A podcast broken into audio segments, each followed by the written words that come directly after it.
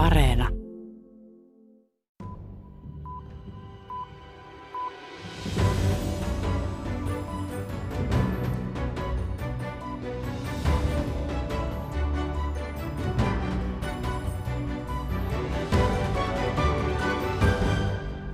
The International Olympic Committee has the honor to announce the host city of the Olympic Winter Games 2022. Beijing. Kansainvälinen olympiakomitea valitsi seitsemän vuotta sitten Pekingin isännöimään parhaillaan meneillään olevia talviolympialaisia.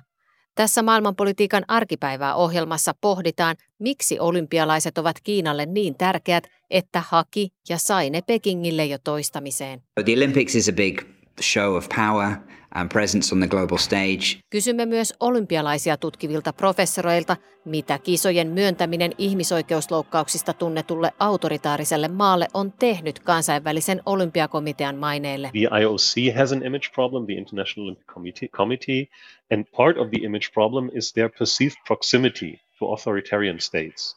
Kuulemme myös urheilijoilta ja heidän edustajiltaan, miten ahtaassa raossa olympialaisten päätähdet ovat. Mielenilmaukset ovat urheilijoilta kielletty ja samalla KOKn rikkauksista ei valu heille juuri mitään. Tervetuloa kuuntelemaan. Minä olen Paula Vileen. Olympiasoihtu kulki alkuviikosta kohti talviolympialaisten pitopaikkaa juhlavissa tunnelmissa. Peking on ainut kaupunki maailmassa, joka on saanut pidettäväkseen sekä kesä- että talviolympialaiset. Pekingin valinta ei ole sujunut mukinoitta. Useampi maa on ilmoittanut boikotoivansa kisoja siten, että ei lähetä niitä seuraamaan virallista valtiojohtotason edustusta. Yhdysvallat ilmoitti ensimmäisenä diplomaattisesta boikotista joulukuussa. Valkoisen talon mukaan syy boikottiin on Xinjiangin maakunnassa tapahtuva kansanmurha ja rikokset ihmisyyttä vastaan. Uiguurien ja muslimivähemmistön sorron keskellä valtiojohdon osallistuminen antaisi Valkoisen talon tiedottajan Jen Psakin mukaan vaikutelman kuin asiasta ei piitattaisi. US diplomatic or official representation would treat these games as business as usual in the face of the PRC's egregious human rights abuses and atrocities in Xinjiang, and we simply can't do that. Kiina on syyttänyt Yhdysvaltoja olympialaisten politisoinnista ja varoittanut seurauksista – Ristiriitaisesti Kiinalle itselleen olympialaiset ovat kuitenkin paljon muuta kuin urheilua. Kisat ovat myös keino pönkittää maailmanpoliittista asemaa. Pekingistä raportoi kirjeenvaihtajamme Kirsi Crowley. Urheilumaailman tärkeimmät talvikisat ovat tulleet Pekingiin. Pekingin Houhainjärven jäällä näkyy, että kiinalaiset ovat hurahtaneet talviurheiluun. Luistinten terät liukuvat peilikirkkaan jään pinnalla taidokkaasti. Täällä Pekingissä tiedetään myös diplomaattisesta boikotista. Tavalliselta ihmiseltä kuulee tosin aina saman viestin kuin viranomaisilta.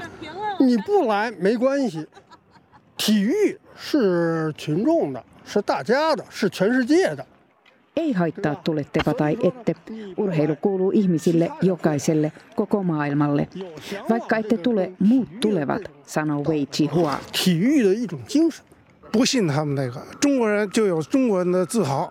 En usko heidän syitään. Me kiinalaiset olemme ylpeitä. Me emme kuuntele hölynpölyä, sanoo Chang Tie-chong.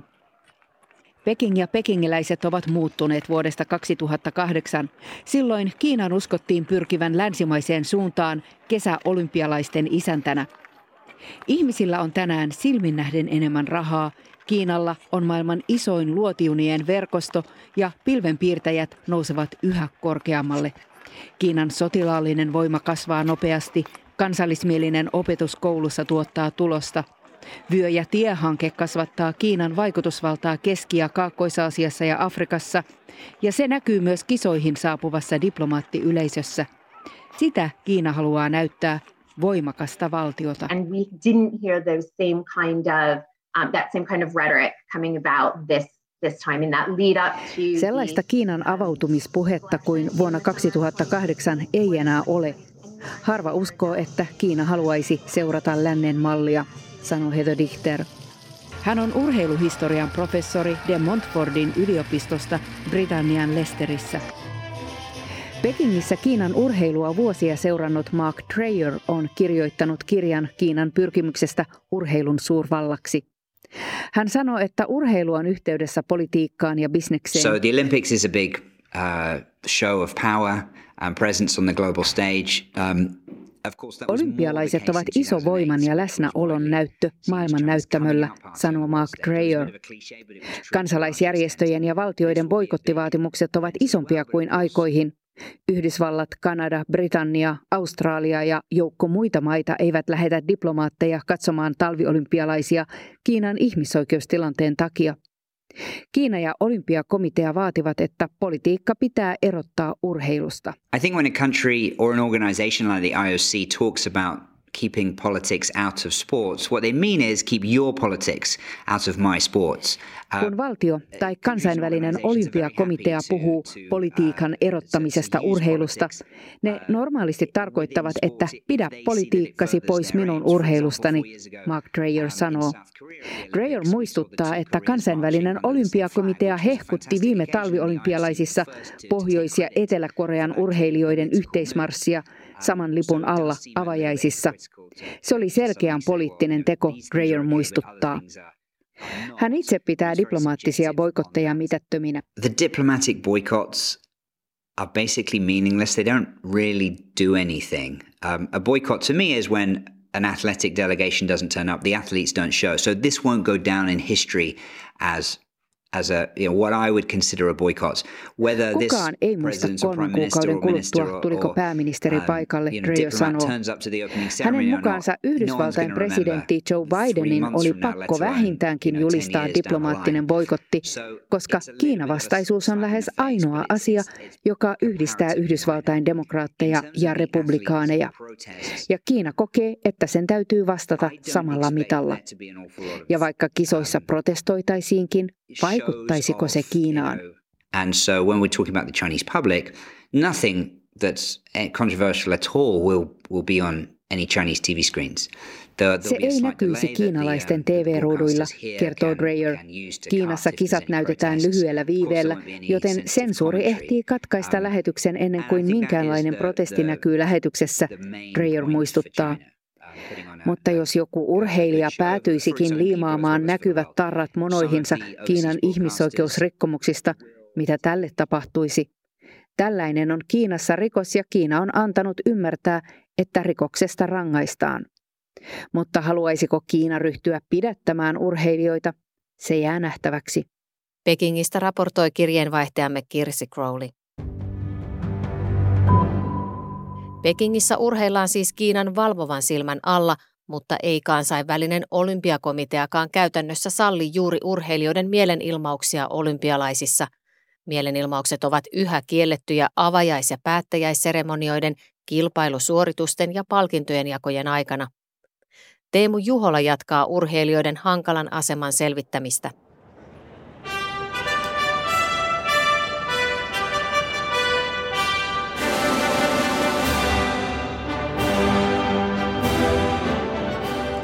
Kiinan kansallishymni oli juuri soinut voittajan kunniaksi Tokion olympialaisissa viime elokuussa. Yhdysvaltalainen naisten kuulantyönnön hopeamitalisti Raven Saunders nosti palkintopallilla kätensä ylös ja taittoi käsivartensa X-kirjaimen muotoon. Myöhemmin musta seksuaalivähemmistöön kuuluva Saunders kertoi tehneensä eleen sorrettujen ihmisten puolesta.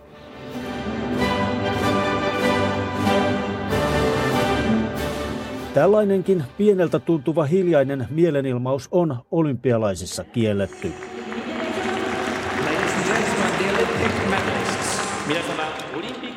Moi, Teemu Juhla Terve, Samoin. Näin asiaa selittää Suomen olympiakomitean vastuullisuuspäällikkö Elina Laine. Miksi niin urheilijoiden mielipiteenilmaukset on kielletty kilpailutapahtumien aikana ja myös palkintoseremonioissa? Kansainvälinen olympiakomitea on halunnut määrittää tietyt paikat ja tilanteet, missä, missä ei, ei sallita tietynlaisia ilmaisuja tai mielenosoituksellisia asioita. Ne on haluttu rauhoittaa urheilulle neutraalisti. Olympiakomitean näkemyksen mukaan sääntö voi myös suojella urheilijoita. Jos miettii tiettyjä vaikka autoritäärisiä maita, jotka saattaisi asettaa kohtuuttomia paineita urheilijoille ottaa kantaa tai olla ottamatta kantaa, niin, niin kansainvälinen olympiakomitea on halunnut määrittää tietyt tilanteet sellaisiksi hyvin niin kuin neutraaleiksi paikoiksi. Silver medalist, United States of America. 銀メダリスト、アメリカ合衆国、レーベン・ソーダス。Tulevaisuudessa kansainvälinen olympiakomitea voi kuitenkin joutua tarkastelemaan jyrkkää kantaansa senkin takia, että huippuurheilijoiden joukossa on yhä enemmän tiedostavia ihmisiä. Se on Triku. Triku Riski ja moi.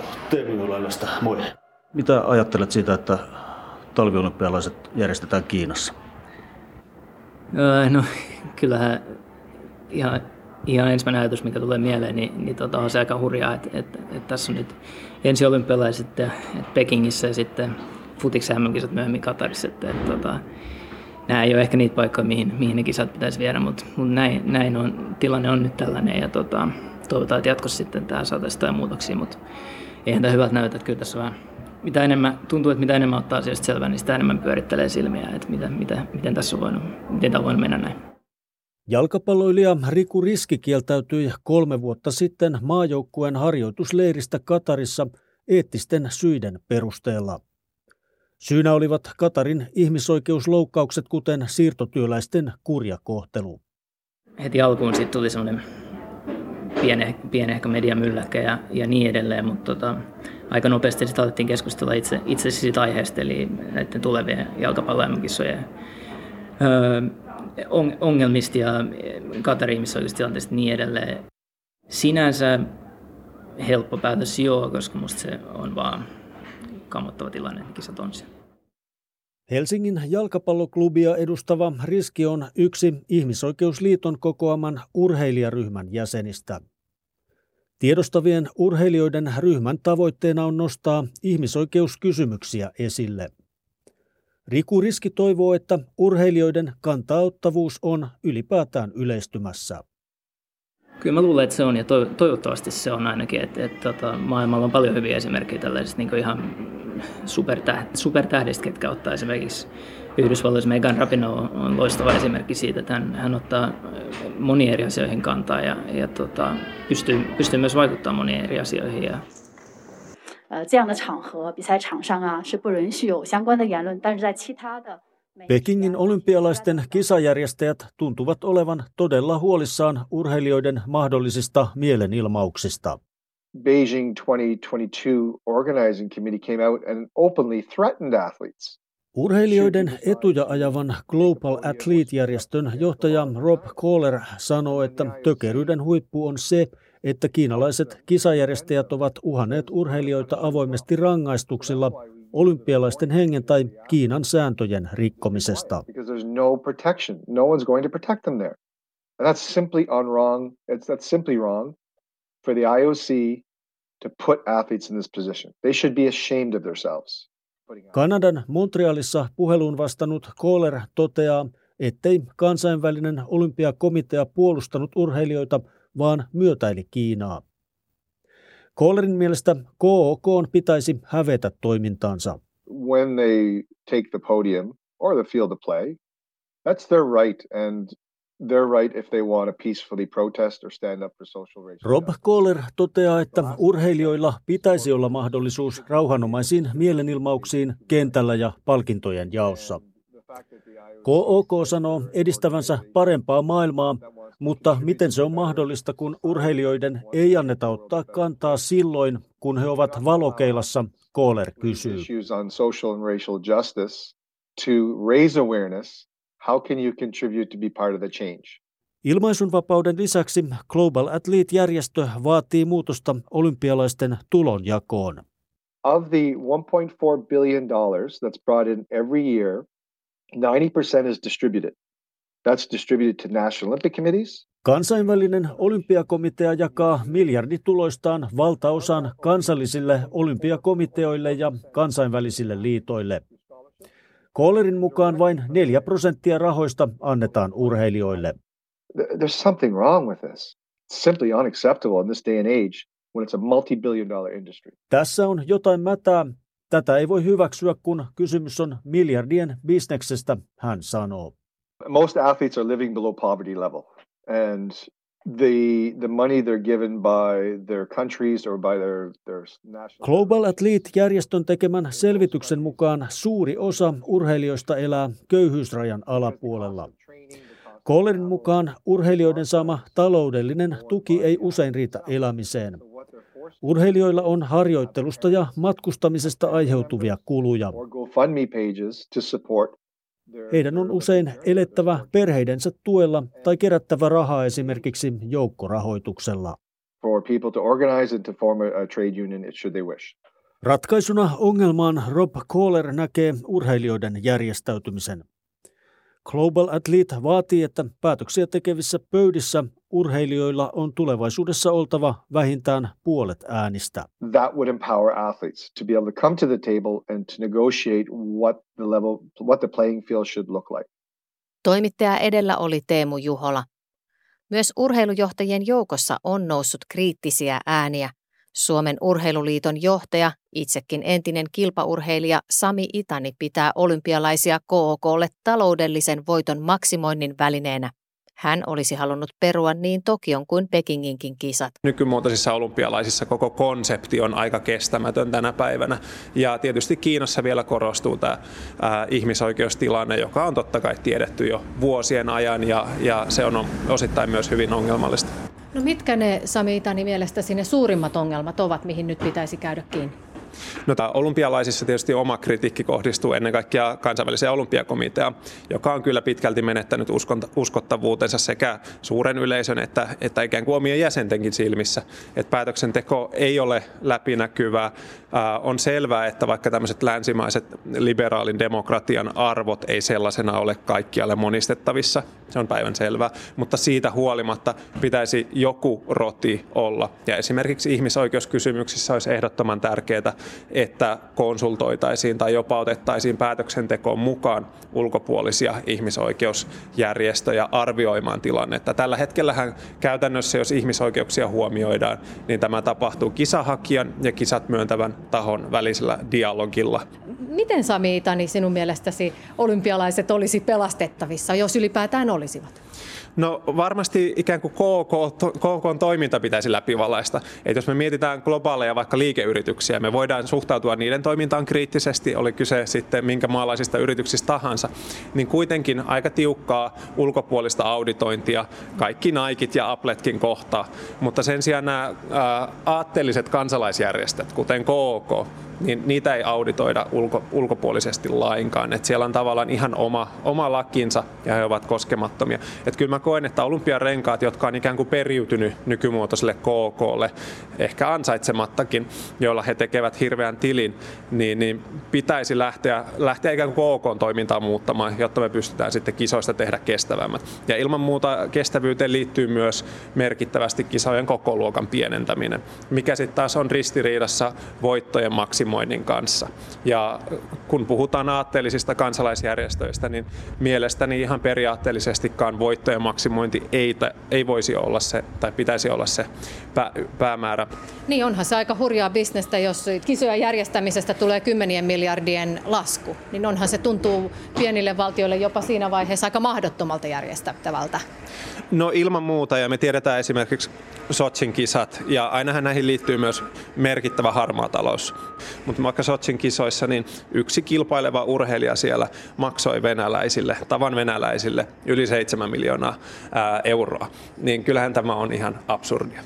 Ja siinä mä koen mahdollisena sen riskin, että mikäli olympialaiset menettää legitimiteettiä enemmänkin suuren yleisön silmissä, niin ehkä me veronmaksajat sitten jossain vaiheessa toteamme, että me emme muuten välillisesti halua enää maksaa näistä.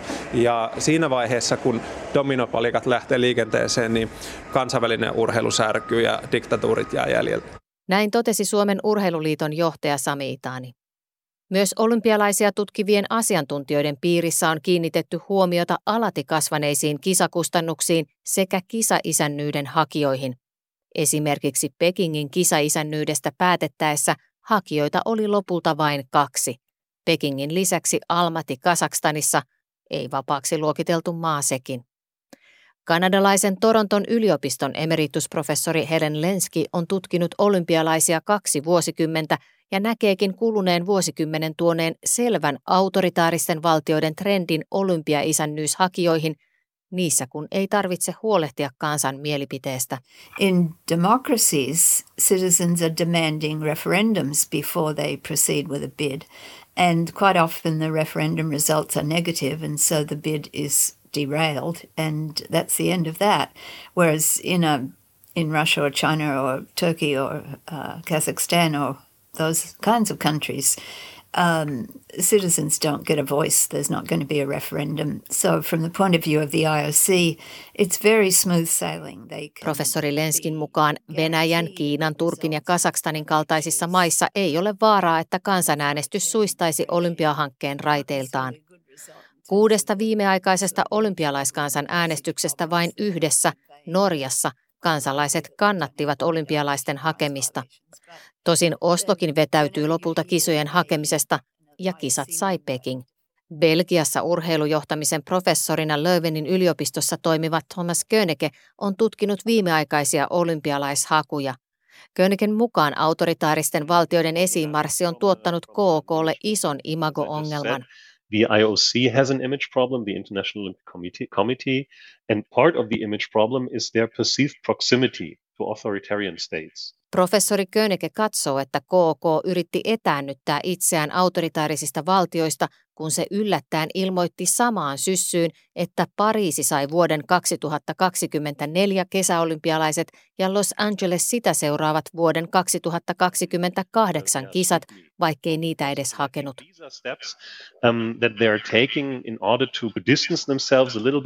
From authoritarian countries, but in the end you can't really cut the ties. Könike kuitenkin lisää, että KOK ei pysty katkaisemaan kokonaan suhteita itsevaltaisiin valtioihin, koska ne ovat kisaisäntinä varmoja ja nopeita päätöksissään, jos vaikka kävisi niin, että joku jo valituista demokratioista vetäytyisikin kisojen järjestämisestä. Um, regarding the, the advantage, so to speak, of having these authoritarian countries is that they can decide very, very quickly.